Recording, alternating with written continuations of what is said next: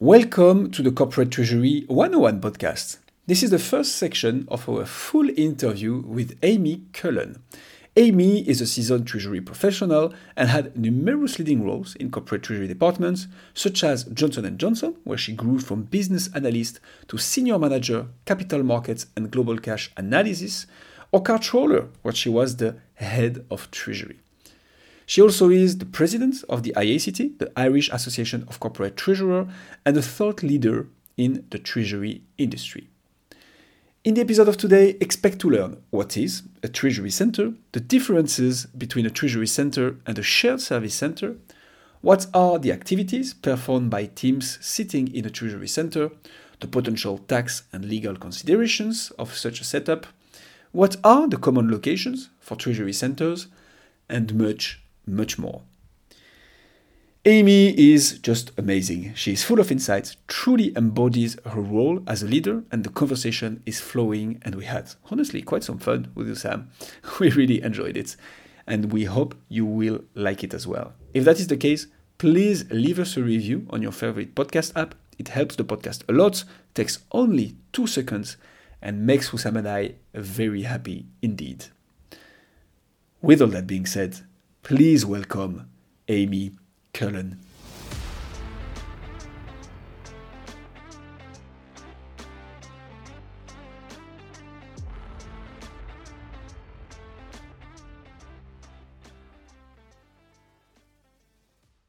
So, Aimee, thank you so much for joining us. You're going to take us through what treasury centers are, I believe. So, could you just start off by telling us, well, what is a treasury center? Thank you for inviting me to speak to you. In terms like treasury centers are what you're looking for really is how you would optimize and centralize your treasury activities. So a lot of companies will move from a decentralized treasury approach to a more centralized. I think in my experience the optimum treasury center would be the in-house bank which we can probably talk about a little bit later on.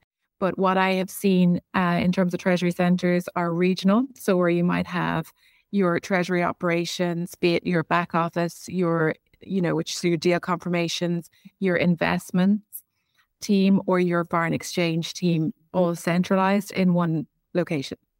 Uh, I have worked in a couple of different companies where you might have an investment center. So the investment team would sit in one location, in my experience. So depending on the degree of maturity that a company has around its treasury, they will, you know, pick and choose which aspects of that whole treasury uh, workflow that they will centralize. So it's about getting, I guess, those subject matter experts into one one place. Okay, that's super interesting. We did a we did an episode a little while back with uh, Bart Hendricks where we talked about shared service centers. Yeah. So like, what's the? It sounds like the same thing. What's the difference between a treasury center and a shared service center? So I would see a shared service center as more focused on accounts payable, for example, or accounts receivable. So the bigger volume, maybe aspects of the supply chain, whereas treasury would be a lot more focused on the technical treasury piece. And so the execution of intercompany loans, for example, so that managing lending between your subsidiaries and um, the investments, so taking whatever excess cash you have, lending externally, or if it's a case that the company is more debt dependent, that you would centralize the management of that debt in a treasury center and again deal directly with those counterparty banks. So it would be usually a lot smaller than a, a shared service center. Okay, very good. So what kind of activities would you expect in Treasury Center then? So things like cash management, risk management, corporate finance, what, what all of those, none of those? Pretty much. And again, it depends on the size of the company. You know, I've seen um, treasury centers where the company share scheme would be part of that, that treasury center. Company pension might fall under as well mergers and acquisitions would also sit in that particular treasury center. Um, but I think on a like say normal basis or what would be common around a lot of companies would be the intercompany funding. So, you know, starting um, who needs to be funded, be it for like rollouts, new locations, just the general day to day working capital management would be done there. Absolutely, liquidity management and cash management is probably at the core um, you'll hear a lot of treasurers complain about having visibility on bank accounts. So I think it's really within the Treasury Centre, you will look to to optimize and to centralize that and to get that holistic view on all of the the bank accounts that are within your company. So like that's the basic right of treasury. Where is my cash? Who needs the cash within the company and what should I be doing with it? And that's where you would feed on with that external view on investments. So, you know, do I look at money market funds, bank deposits, um, or get more exotic around commercial paper and medium term notes? Again, like d- depending on your size, but that size will actually dictate also what type of expertise you need within your treasury center. And then obviously, as you mentioned, the risk management is crucial as well. So at the very start, that's typically currency. So what currency risk do you have? How should you be protecting yourself? if you decide that you want to have a hedging program in place. A lot of companies don't. But if you want to execute those hedges or spot trades, that would typically be done in a treasury center. And as we've seen more recently, lots of people getting into commodities. And again, depending on the complexity of your company, but that expertise sit, would typically sit within treasury. And also mergers, acquisitions, divestitures very much sits within treasury as well. Going back to the earlier point on the liquidity management, you know, one of the first things you do, I guess, when you acquire a company figure out where their cash is and bring it into your own um your own cash ecosystem. So you'd have a lot of that.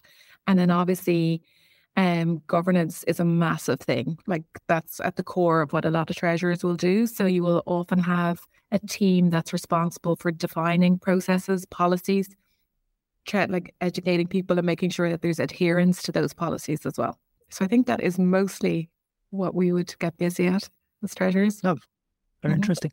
So in that setup, do you still have like regional treasury managers throughout and then have like certain activities localized uh, or centralized, sorry? Yeah. So very often you'll see like that hub and spoke approach. Mm. Your corporate treasury typically sits alongside your other corporate functions. You know, a treasurer will generally report into the CFO of, uh, in terms of the C suite. And within that, then you would cascade globally. So you're looking, you know, tax is obviously a big issue for a lot of companies in terms of where they locate, you know, the, the presence of their business, where most of their, their business is done. Um, but that will also influence sometimes where you situate a treasury center. So in terms of lending, you know, where your business is most active to, you will typically put your treasury center because within the corporate treasury, you'll go down probably into an OUS treasury center that will be looking at the intercompany lending, looking at the investments, looking at FX. And then as part of that, you would also see a further reach out regionally. So if you're a multinational and your geographical footprint is worldwide, you would typically have a treasury center in every region. So the reasons for that is obviously to connect with the business because you want to make sure that you have a center locally that can support the business because treasury is again a support function. But you're closer to the business you'll understand their flows you'll be able to then define your risks understand your cash understand your needs. And it's very important to have that dialogue locally. So a lot of companies will put a regional treasury center on the ground. You know in regions like latam ASPAC it's a lot more complicated than you would see in mainland Europe or the US, you know, inflation, currency, that type of thing. So it just makes sense that you're on the ground with the the finance leaders and with the the business leaders. So you'll see a lot of companies situate like that. And again, it means that you've got to follow the sun, you know, sort of way of working. So everybody gets supported, which helps. But then, you know, as I think we we might touch on later, being Irish and able to promote Ireland as a as a treasury center and as a hub for these type of treasury centers, you do see some companies looking for just one central location that will meet as many of the time zone needs as possible and can actually provide that geographical coverage because obviously it's a lot more efficient. Yeah, no, that's a that's a good point to to make the transition because we, we definitely want to talk about locations. Where do those treasury centers sit exactly? But maybe to begin with, if there is anything we learned uh, throughout those hundred plus episodes on the on the podcast, is that tax and legal implications are never too far from treasury, right? So what's uh, what are they uh, when we when it comes to treasury centers? Actually, what are the tax and legal implications treasurers need to bear in mind? And since you broke it down already, globally and then regionally. Yeah, I think tax, treasury, and legal are like either not always butting heads, but definitely holding hands. And would like typically be around the table for these types of discussions. You know, with taxes, there's certain tax treaties when it comes to intercompany interest, for example, or, or dealings between countries that might influence how you manage your intercompany funding. But typically, it's where is your presence? You know, so where you're doing more business, like that gives you a natural tax presence. You never want to be in a situation where you're creating a tax exposure where there shouldn't be one. So I know this like slightly off topic, but in terms of people through COVID, where they people wanted to work right from really exotic locations and not their home country. But if if your business doesn't have a presence there and you're running like you're executing your day job there, you're creating a tax liability for the company. So, you know, these types of little things, obviously tax always needs to keep an eye on. So we definitely work hand in hand with tax to make sure that you're adhering to any tax rulings or um, these types of uh, legislations. And then from a legal perspective, again, it's, you know, am I meant to be doing business in this country? What are the regulations? You know, making sure that you're complying with all of the uh, the regulations and requirements from a central bank perspective, or just generally government regulations. So when it comes to treasury, that would be that would be what exactly like the way uh, how you sweep your cash, for instance, when you're in a cash pool uh, setup, how yeah. you make payments, uh, how much like if there is some floats, um, all this kind of stuff. Or Absolutely. Yeah. So once I suppose what I described there was really like the setup and, and what markets we would be in. But once you're active, it's absolutely can I, as Portuguese sub- subsidiary, lend to my, you know, German colleagues? Does that make sense? Um, and you know, you have to be very careful about the um, equity structure, the the capital structure of your affiliates, because you know different countries may deem a, an intercompany loan to be a capital injection or a deemed dividend, depending on on how the organizational structure looks. So that's exactly right. Why you need you need to stay hand in hand with tax and with legal to make sure that where you're trying to optimize your cash management, you're not creating any concerns around that capital structure. It will dictate how you operate your cash pool as well. So, do you want it to be cross border? Do you want to keep it in country? You know, how centralized and like efficient can you get without causing any uh, problems? makes a lot of sense. And then to layers with the locations, what are the we, we're gonna have a full breakdown of Ireland because of course we, we can't wait to talk about this location in particular, but eh, on a more general perspective, what are the main locations when it comes to treasury centers? So you, you broke down this regional aspect. Where yeah. would we find regional treasury centers and where the company like would prefer to establish the treasury center global one? Um you know, the US, I think you would probably see centers more generally. So, depending on, again, a lot of US multinationals will have them wherever their corporate headquarters are. And uh, I would say then, more generally, Ireland definitely a hub for treasury centers within Europe, Belgium. Certain uh, companies would have a Swiss treasury center. I think in ASPAC, it would really be Singapore, right? That would be the main one. But then some companies are locating within China obviously because like that's such a complex economy, it just makes sense that you would have uh, a treasury center there. And uh, then for LATAM, typically Brazil, so Sao Paulo, but then an awful lot of companies, and I think which probably would have got a lot more um, rotations from abroad, companies will locate in Miami. So just being that sort of English, Spanish speaking hub uh, that can give the support to LATAM more generally, and then obviously interface a lot more easily with the, the US. So uh, they would be the primary locations, I would say. Okay. So for Miami, I think I, I grasp why. From my recent experience, those are definitely not the cheapest locations in terms of in terms of labor and like cost of yeah of, of talent. What do those locations have in particular to attract treasury centers? I think it is the talent. You know, like obviously, like it is at a cost. It's the language you know, so being able to have like obviously English being the primary business language for a lot of companies, but like that having the the workforce that is probably you know educated, qualified accountants uh, with a financial background. So that would typically be it. And you know, the earlier question about the the shared service centres, you would typically see the shared service centres located in lower cost regions or cities. And that highlights one of the differences between shared service center and treasury centers then to come back to uh, Sam's question. Yeah. Super clear. Yeah. Exactly. You also mentioned tax haven. All the countries that you mentioned had pretty good corporate tax schemes. If yeah. just to not beat around the bush. That's better than uh, than calling it a tax haven. But yeah. Yeah. Is that, that that probably plays a part as well in centralizing these things? Because it's not just treasury in these locations, it's sort of coupled with other corporate functions, I assume. Yes. Yeah. Typically, it would be, you know, again, going back to the, the partnership between legal and tax, you would probably have a regional and corporate tax function in the same location as, as Treasury.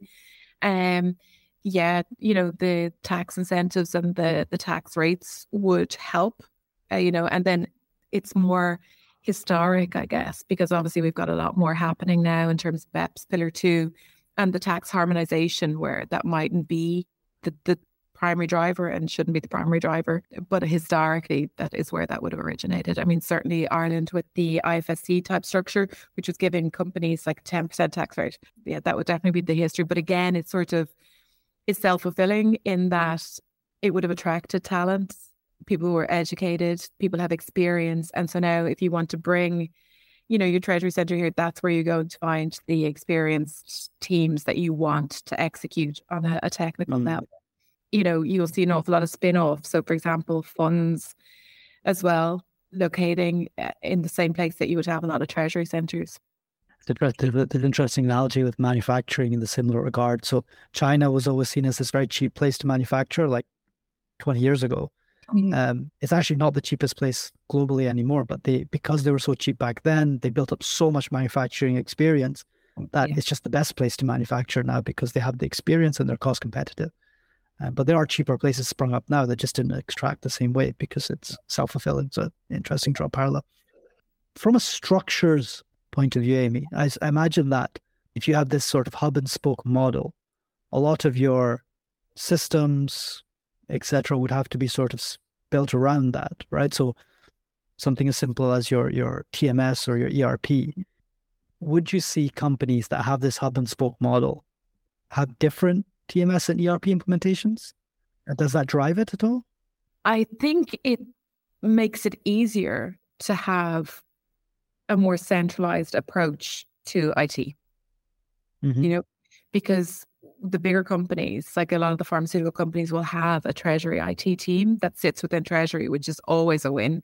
Uh, you know, because you're you're developing the knowledge base and you have somebody on hand to help you develop that, that whole infrastructure like a decentralized treasury approach is more likely to have you know you might share a treasury management system but you're probably not going to have a treasury management system. I think a lot of times you'll see people just excel right coming out of the erp and some of the reporting done that way. You know a lot of bigger companies as we were talking earlier do also have to manage without a tms but in my experience with the larger companies they will take a single approach and it means they can develop a treasury management system, they can develop the processes and controls around what they're doing and make sure that they're reflected in their IT infrastructure. So, you know, you're giving a way of working to all of your regions and it gives you that comfort as well, obviously, when you're staying at a corporate level that things are being executed in the proper way. You'll also, if you are centralizing your investments or you're centralizing your FX through a particular treasury center, it means you can also, you know, hopefully not customize too much, but you can focus on what you need to deliver and to automate that workflow as well. So, you know, you'll have the cost efficiencies of centralizing your trading or centralizing your investments. So it will just make sense. You'll have the cash, let's say, or the justification for developing um, a really straight through process. So that will also drive your technology and your IT agenda. That makes a lot of sense. What about in terms of your bank structure? How do you set that up in a hub and spoke treasury system model? And again, I suppose the, the point I made, you know, about bank accounts being a bugbear of treasurers, and particularly if you're a very acquisitive company, trying to keep a handle on them and, and where the cash is, most treasurers will look to rationalize their bank accounts as much as they can. And that should also you know, feed into how you define your banking relationship. Now, again, depending if you're cash generative or, you know, debt funded, that will dictate how you manage those banking relationships. But typically, you know, my experience, my view is as much as you can minimize the number of relationships you have and foster those relationships because you only have so much wallet to go around as well. You want to be important to the banks in that you know you want to demand a certain level of service and support from them and that often comes you know with it's it's sort of parallel to or draws parallels to what you're the business you're doing with them you know whether they are happy to escalate you or give you that platinum service sometimes you can't help but have a more local bank you know, due to taxes, payroll, that type of, you know, clearing relationship, depending on the countries that you're in. But my view is, you know, if you can minimize them, make good, solid, um, build solid relationships with the banks, that's going to work more in your favor and will help you then, you know, flagging, for example, if an affiliate locally decides to open up a bank account that they shouldn't. So it's just to help you just sort of enforce those controls.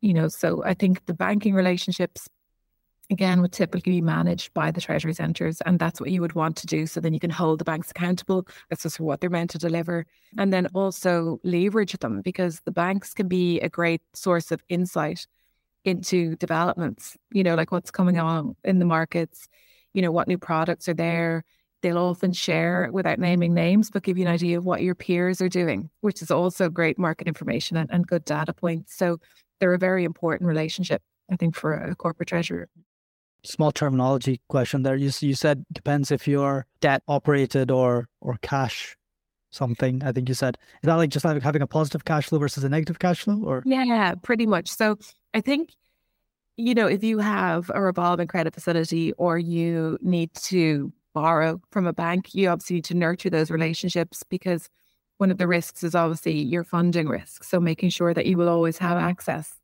to debt and if you need to renew a facility that you're staying close with your banks and they understand this and understand what your cash needs will be because as a treasurer you want to make sure that you you secure that funding um so that would be you know a different type of relationship versus if i'm very cash rich there's some banks you know particularly when interest rates were negative don't want to hear from you because they don't want to take your cash you know so you, you'll have a bit of a like different types of relationships depending on what your core objectives are. That's really interesting.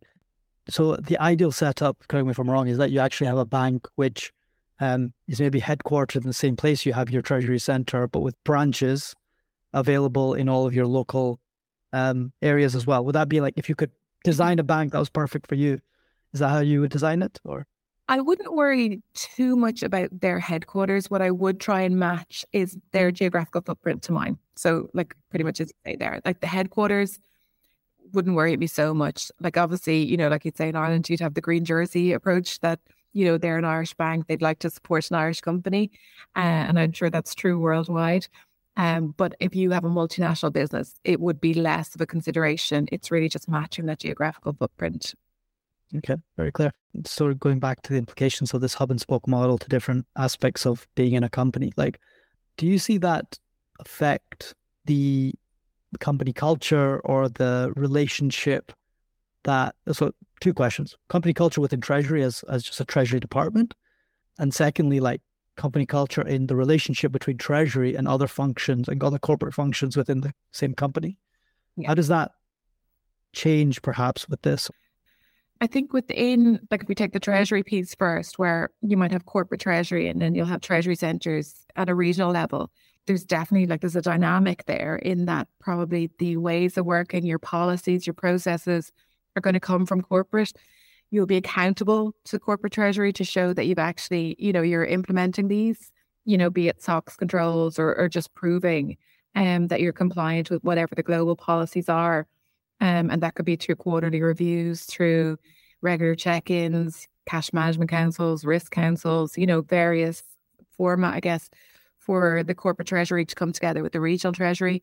You know, corporate treasury will rely on the regional treasury team to tell them what's happening at a local level and on a country level.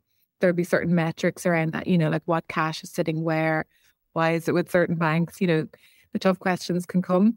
So that would dictate that like there is that reliance on information between corporate and regional treasury and important that you maintain that relationship. I think, you know, certainly what I found as I was lucky enough to have a couple of international rotations, corporate can also can sometimes be a little bit idealistic. So they know how they would like it to run, but you often need people on the ground to say, well, look, that's just not feasible, you know, in this country due to this regulation or, you know, this way of working or the culture in a certain company you know, you're not going to give anybody a pass just because they don't want to do it or they don't like doing it or that's just not how they do it. But I think it's feeding that in to say, okay, how do we educate people or how do we take a different approach to make sure people are compliant by understanding that dynamic? So there's definitely that aspect, I think, which is interesting.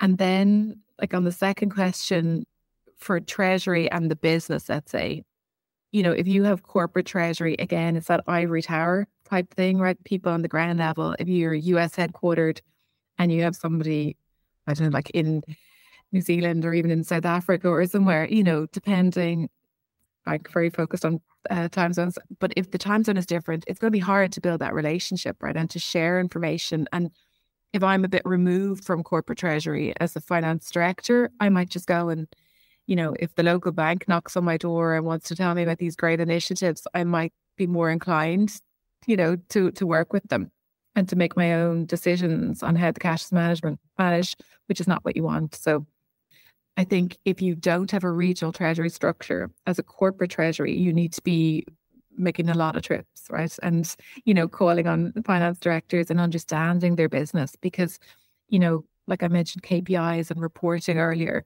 that only tells you so much. Like you really need to understand the business dynamic, the rotations from treasury into the business and the business into treasury are really, really useful because you're sharing information, you're understanding more than just okay what are you going to do with the cash and and who needs a loan?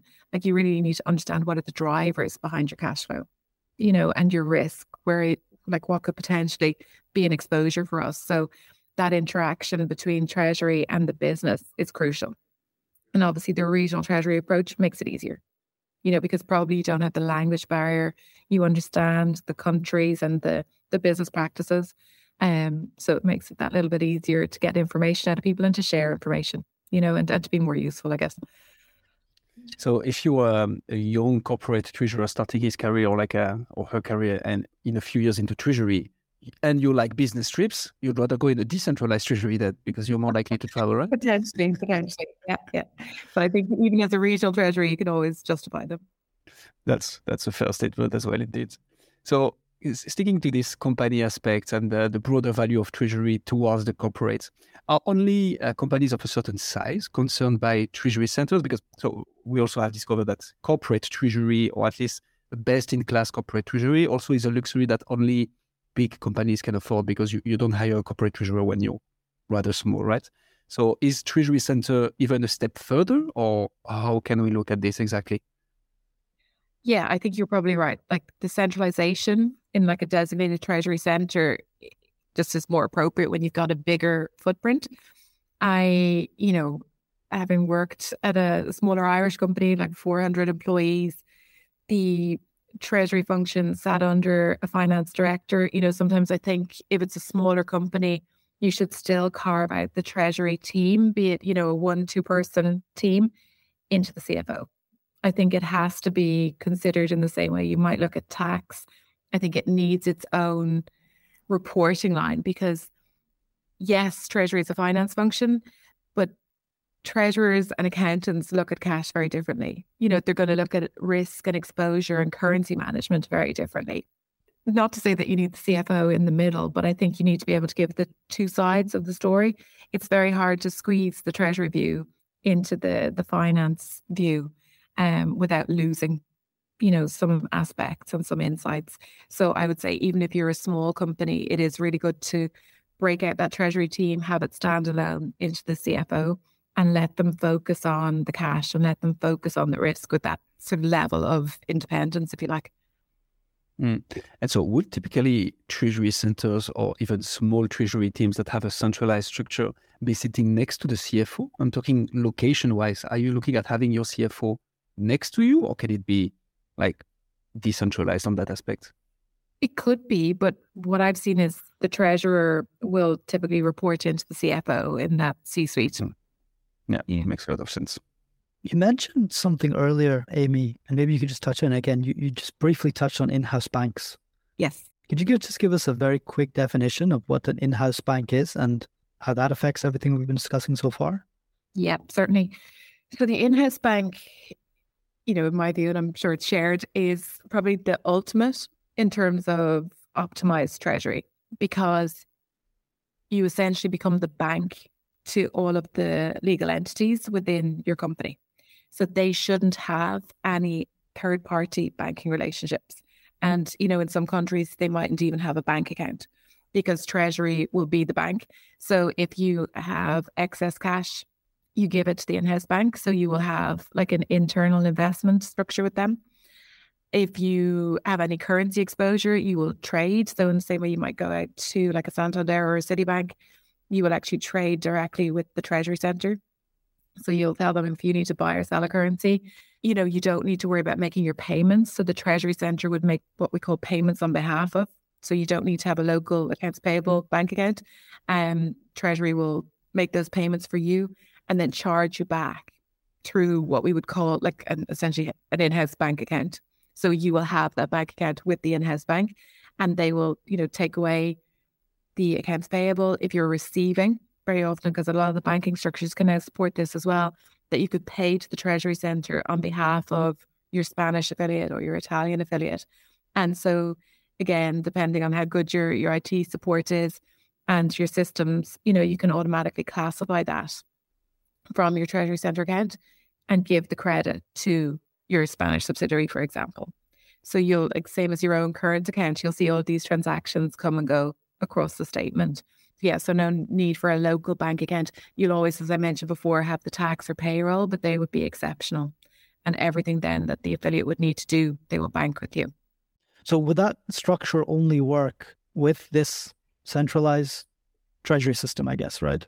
Pretty much pretty much because you do need the IT support. You know, like if you think about it, like larger companies, like you can only imagine the amount, particularly like consumers, you know, or there's just with smaller customers, the amount of transactions that would be going into a bank account. So you really do need the IT support or your bank support to help you identify and, and classify what those transactions are and who the legal entity is that owns them because it's paramount that you retain the legal entity and the, the legal ownership of those cash flows. So again, you know, the in-house bank structure will also be geographical dependent. So we should probably caveat that as well.